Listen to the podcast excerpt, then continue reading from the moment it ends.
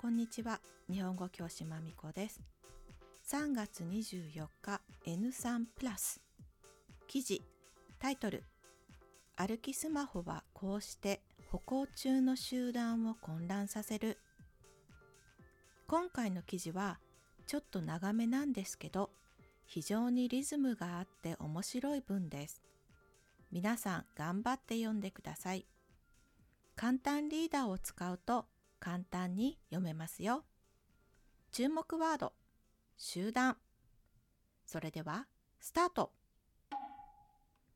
ようやく、この記事は、歩きスマホ、歩きながらスマートフォンの画面を見るをするときとしないとき、どのような変化が歩いているグループ集団の中で起こっているかを調べる実験について説明しています。著者は歩きスマホをしている人を避けるためにする行動をダンスのようスマートフォンの6ステップと表現しています。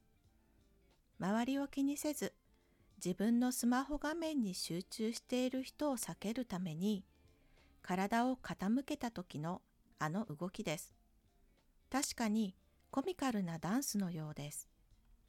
研究グループはスマートフォンを持っている人を中心にして、その集団ではどのようなことが起こっているか、様々な角度から検証しています。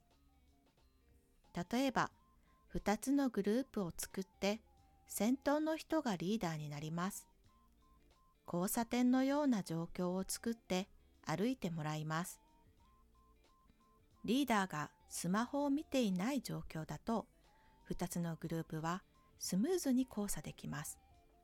逆にリーダーがスマホ歩きをしていた場合、後に続いている集団のバランスが崩れて交差点で誰かがぶつかりそうになり、その集団の乱れが玉突き事故のように広がるということです。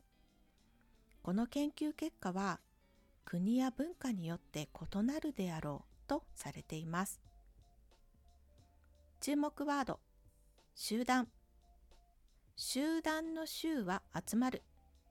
団は団結するとか家族団らんの団です。